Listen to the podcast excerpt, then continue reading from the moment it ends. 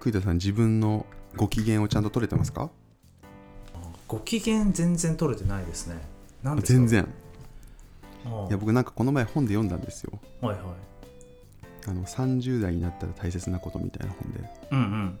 30代ぐらいになると自分が自分が自分のことを理解してうん自分のご機嫌取る方法を知ってることが大事だよみたいなこと書いてあったんですよこれわかるなと思って岩ちゃん取れてるんですか僕もめちゃくちゃご機嫌ですよあご機嫌だねご機ご嫌機嫌だね ご機嫌野郎だなご機嫌って何ですかご機嫌を取るってどういうことご機嫌ってなんかいい言葉ですねご機嫌いいことご語呂というかなんかご機嫌そうねなんかあれかねあんまり気分が乗らない時とかにご機嫌になるってことですご機嫌になるってことねおぜうんむしろそういうのめちゃくちゃ不得意ですわ僕あそうなんだすごいねだからなんかちょっと調子良くないなというかっていう時に何すればいいか分かんないあそうなんだどうやって乗り越えてんのそれいやだからあんまりね悶々としてんのまあ時間がそのうち解決するからなあみたいな感じかなだから例えばわかんないけど人によってはなんかすごい感動系の映画を見て泣きまくるとかさうんうんうんあなんかそういう技はないんですよ僕の中でうんうんううんん悶々だ悶々栗田悶々いや大事らしいですよあ本そに書いうてありましたがうん岩田さんのなんかおすすめのあるんですかご機嫌を取るナレッジがいやなんかね僕結構図らずも大事だなと思ってうんやってたんですようんうんで僕自分のあのご機嫌取る方法でこれが一番効くなっていうのが分かってるのが一つだけあってうんうんそれがあの自分一人の時間をあの1日1時間は必ず取るみたいなのなんですねああなるほどでこれ結構ねこれやってやってる日とやってない日って結構明確に違ったりするんですよねそれが溜まってたりするとそういう時間が取れなかった日が続いてたりすると結構なんかもんもんもんもんいわちゃんになっちゃったりするんですよ悶々岩ちゃんになっちゃうんだうんかわいいな あーでもそういうことねだからそうそうそうあー逆にそういうこう時間が取れないとどんどん落ちてっちゃうから、ああそうそうそう取ろうってやつかうんだからまあご機嫌まあでもまあでもご機嫌も結構近いかもな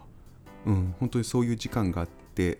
でできれば一人の場所みたいな感じがいいからよくカフェとか行くんですけど、うんうん朝一とかうんうんで行って一時、まあ、み短くて1時間で時間取れればもう少し長くてもいいですけどうん割となんかこうあの自分のことだけ考えるとか内省する時間みたいなのがあったりするとなんかね結構不思議とその後すごい仕事とかねあの、うんうん家家のこととかやる気出るんですよね。えー、なるほどねち,、うんちなみにその自分の時間を取ることが大事だっていうふうに気づいたのはなんかいついつ頃なんですかああいつ頃なんだろうこれ。でも 1, 1年ぐらい前かな。へえー、なるほどねで多分きっかけはリモートワークな気がしてて。うんうんでリモートワークの前ってあの通勤とかで割と毎日一人の時間あったじゃないですかそうだよねそう行ったり来たりとかしてたんだけどリモートワークになるとなんか常に人がいる、まあ、子供もそうだし、うんうん家族み誰かがいるっていう状態だからうんうんなんかその状態がずっと続くのってちょっとふあの違和感がある状態があったみたいでうーんでなんかねその気分が乗らないなみたいなのがずっと続いてる時にこれなんでだろうなともいうのを感じててでなんか俺結構一人でカフェで考え事するの好きだなと思ってそれをなんうかんうんパートナーと話して、あのい行かせてもらってそういう時間を取ってっていうのを少しずつやってたらあの結構明確に機嫌が良くなってって、うんなるあほどねこれだと思って、へえあ面白いねそういうのねうんなんか今もあの、うその時間を作作ってるのとあとは相手にもねあのそういう時間作っでできるだけ作ってって言って言ってもらうようにするとか、うーん確かにそういうのをこうパートナーと共有するのはめちゃくちゃ大事だよねうんああ確かになんかこれまでのこうね何十年間で積み上げてきた自分のバイオリズムみたいなものがあるんだろうな、うんうんうんうんだなと思ったちなみにその一人になってる時間っていうのはお主に何をしてるのあのねあれやってますね僕頭の中で考えてることを全部書き出すっていうのをずっとやってますねああじゃあまあ一人の時間が取れることというよりはそれをやることが大事ってことなのそうそうなんですよでなんかねそれ人が周りにいるとあんまできないんですよ家の中とかだとうーん結構ね場所とセットな感じがまあ多分それはなんだろうね習慣的なところあるかもしれないですけど、うんうん結構場所を変えてなんかカフェである程度集中できるとこがあってなんかコーヒー飲みながらとかっていうのが多分一番集中できるなっていうのがあって、うーんなるほどうん、でなんかいつも自分の中で悶々と考えていることとかをバーって書き出しなんか書き出すって結構そのストレス軽減みたいなのにもいいって言われてるんだけど、それをザーッとやると大体日中いろんなこと考えてるんでうんうん頭の中がすごい整理されてそれですごいスッキリする感じがありますねああなるほど確かにじゃあその頭の中がクリアになってないとなんか悶々が蓄積しちゃうって感じなんかああそういうことかもしんないああでも大事だなでそのその気持ちはなんかすごくよくわかるな確かにななんかなんかそれでいくと僕もなんかいくつかこれができてないと悶々としちゃうポイントあるかもしれないおあるんですね今思うとね例えばなんだなんろうですなんですまあ、毎日定常的になんか情報がインプットできてないと悶々とします、へえあそうなんですね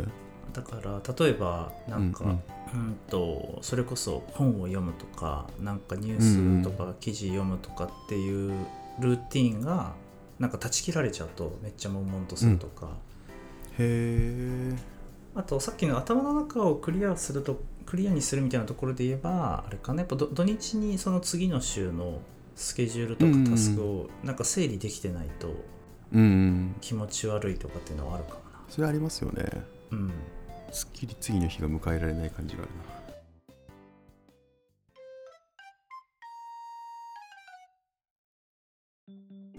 あーでもこれはあれなんだやっぱその30代が大事なんだそうなんかねその本に書いてあったのはいやなんかねごめんもうちょっと深いことが書いてあった気がするんだけどめちゃくちゃ要約すると跳躍すると跳躍するとねするとご機嫌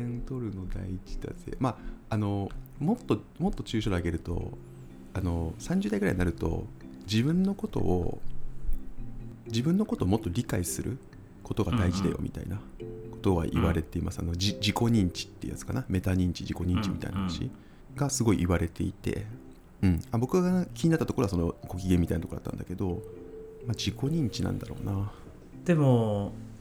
あの20代の頃と比べてその自己認知メタ認知ってかなり進んだよねああわかるめちゃくちゃ進んだ気がするすごく進んだ気がするこれはなんでなんだろうな、確かに新しい環境とか新しい仕事とか新しい人とかになんか触れるたびに毎回何か自己認知をさせられますね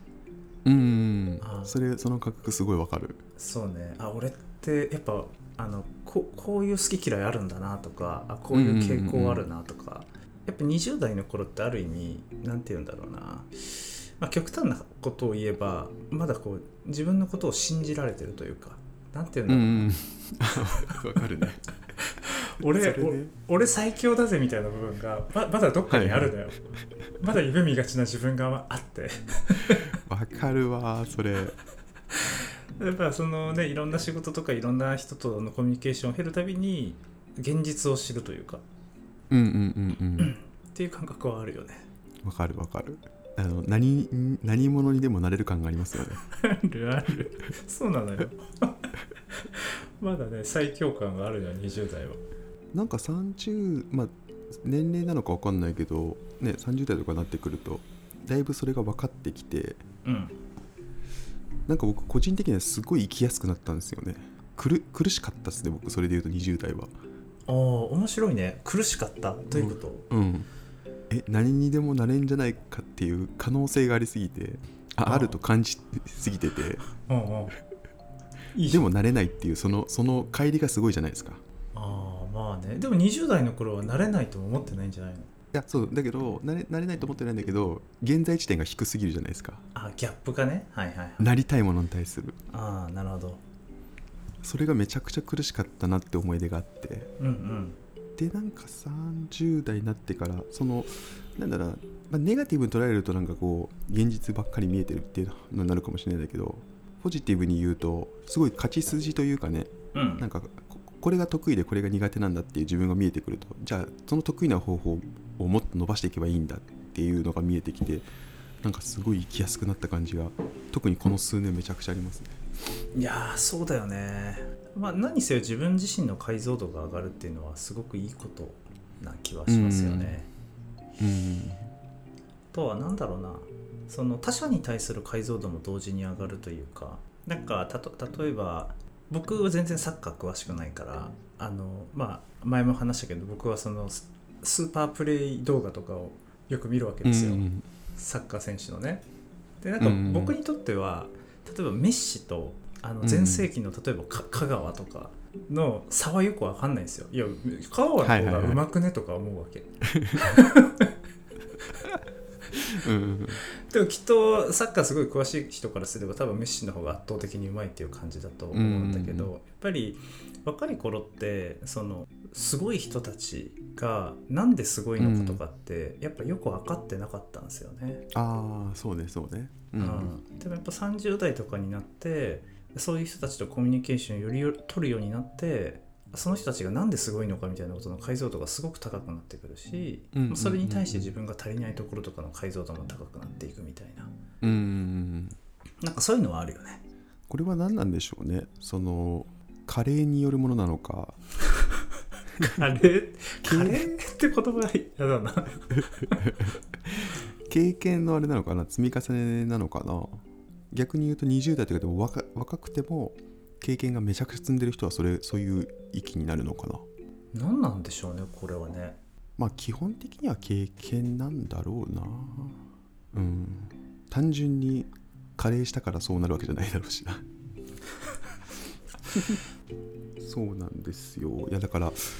僕この1年いやもっとかな1年半2年ぐらいのずっとテーマは自己認知なんですようんうん自己認知をいかに高めるかっていうのがあってうんそれ気になるななんか高め方があるのいやねえっ、とねなんかね具体的な高め方の方法はいい本がありますおう僕いろんな人におすすめしてるんですけど「インサイト」っていう本がありましてですねあの一応概要欄にも貼っときますねあーこれねこの金色の本あそうそうそうそう「インサイト」これね非常に良い本なのでぜひああちょっと読んでみよう面白そうこれどどんなことが書かれてるんですかこれねうーん自己認識の高め方のが書いてますなんかこういうこと多いななんか具体的に聞くと詳しいこと返ってこないっていう難しいな なんかねい多分2年2年ぐらい前に読んで結構いろいろ実践したんですよ、うんうんで個人的にはすごい自己認知が高まった感覚があってへえ結構満足ししたんですね構でなんんかその自己認知みたいなところが要因でちょっと苦しんでる人とかなんかもっと伸びるのになと思う人にはさらっとこの本いいですよって紹介することがあってで結構僕の周りでなんかあこの人自己認知の自己認識の能力高いなって思う人って割とこの本読んでたりとかすごい勧めてたりするんですよなるほど、だから本自体はすごくいいことはなんか証明されてるなと思ってるんですけどうんうんちょっとその内容すごい覚えてるかって言われるとすいませんって感じなんですけどまあすごくいいあ本のだということは伝わりましたそそれは大丈夫でね大きく2つ覚えてるのは1つはえっとね自己認識って2つあるんですよ種類がほうほうほうえっと自分から見た自分の自己認識自分から見た自分の自己認識はいはいはいうんであとは他人から見た自分の自己認識ってのがあるんですねあ他人から見た自分の認識かうんうんうんはいはいうん、っていうのがあってまず自分自身が自分をどう思ってるかっていうものとうん他人が自分をどう思ってるかっていうものを正しく把握する他己認識みたいなことよね後者あはーそうだね他己認識っていうのかな、うんうんうんっていうのがあってでその2つをちゃんと理解してその違いをちゃんと理解してその差分がちゃんと分かって振る舞えるかどうかっていうところが周りからの信頼感が上がるかどうかって結構関係するらしいんですね。うんうんなるほどなるほどで自分の認識と他人が自分のことをどう思ってるかっていうとこの差分が分かってなくてうん自分の認識をメインに動いちゃったりすると結構他人の認識からズレがあって期待値がずれちゃったりとかうんなんか強みが生かせてなかったりとかっていうことが結構往々にして発生するらしくてうんまずその両面をちゃんと意識しようみたいなことが書いてあったりとかあとはね自己認識っていうと結構イメージしやすいのは例えばノートに向かって自分のことを書き出そうとかって結構すごい分かりやすくアクションって考えられるじゃないですか。うんありそうだねうん、ただ、えっとね、確か一番効果的なあの自己認識ってあの他人からたくさんフィードバックをもらうことなんですねうんうんオープンにしてで自分のことをよく知ってる友達にこのポイントはどうであなた私はどうですかみたいなことをたくさんもらってうんうんで周りから見た自分っていうところを客観的に見て自分の中でそれがあのなんか自分自分に当てはまるかどうかみたいな選択していってそれでなんか自己認識みたいなのを形成していくみたいな話があってほうじゃあそのさっきで言うタコ認識が最初に来るっていう感じなのかまあ、他己認識もなんかその一つ自分の自己認識を確立するための要素として使うみたいな考え方かなと思っててなるほどなるほどなんか結構そういう具体的な「ハウが書いてあってそのあたりは結構なんだろうな結構自分の中で気づきがあったなと思っていくつかやってみたのとうーんですごい良かったですよこの本いいですよおすすめへえそっかじゃあなんかその人からの認識自分の認識みたいなものを結構こうフィードバックを受けたりしたのそう会社でもあったりするしちょっと深く知りたい時には仲いい人にあのメッセージを送って聞いてみたりとかしましたねその時へえそうなんだ俺ってどんな人みたいな、そうそうそうそうどうみたいな 俺どうつってどうあでもそれすごいね偉いわ偉い偉い うんそっかそれで言うとあんまりその自己認識と片方認識みたいなものを自分自身ちゃんと理解できてるかっていうと僕全然自信ないわ、だから栗う田んさん、なんかバランス良さげな気はするけどなちなみにそのさあ今の話でいくと、まあ、他者からこういう認識されてるんだっていうふうに理解するじゃないですかで、えっとまあ、自分としては自分はこういう人間だっていう自己認識も持つとするじゃないですかでも一方ででも俺はこういう人間になりたいんだみたいななんか理想の像みたいのもあったりするじゃないですかうんうんうんなんかそそのそこに対してはどどういう感じなんだろうあちょっと そっぽ向いちゃったようちゃんがあの ねぜひ書籍をご購入いただければはい詳しいことが書いてあるすいませんでした、すいませんでした。そうだそうだ。岩井ちゃんに聞いても聞くんじゃないんだ。著者じゃないもんうな。んそうだよな。そうそうあとねこれ以上出てこないんでそっぽ向いちゃったマジでわかりやすく質問した瞬間にそっぽ向かれた。そううんなんかねうんそうなんですよねなんか結構テーマだったんですよなんかでもそれ結構この1年ちょっとぐらいとか割と考えることが多くてうんうん。やってったらうん良かったっすねこれはうん、確かになんかまあそういうところのギャップで苦しんでる人って結構多いですもんね。うん、うん。なんかねもう一個ねあの、うん関連してちょっと関連するんですけど僕すごい好きな言葉があって昨日なんかちょっとシェアもしてたんですけどチームでこれも概要欄貼っていくんですけどなんかマネジメントよりも重要なリーダーとしてのあり方っていう話があってこれなんか原文ちょっと忘れちゃったんですけどなんかねい言いたいこととしてはリーダーとしてなんか立ち振る舞う人はなんか周りをリードする前に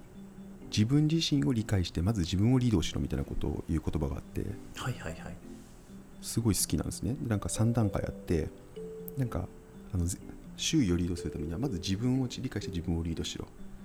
次あの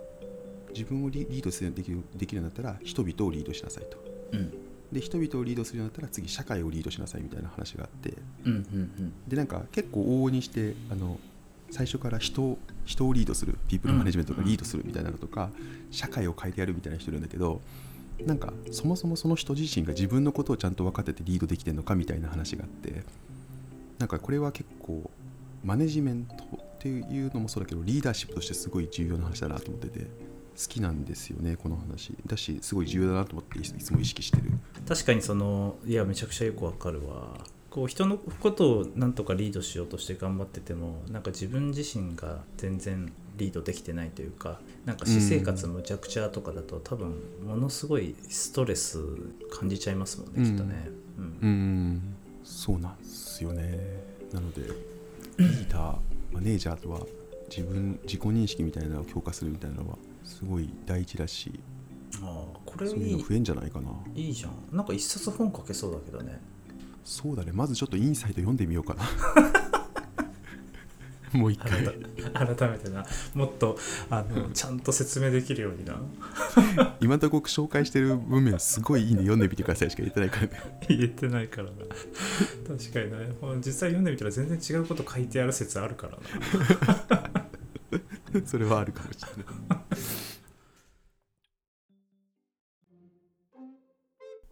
マロン FM では、えー皆様からのお便りをお待ちしております。えーポッドキャストの概要欄や、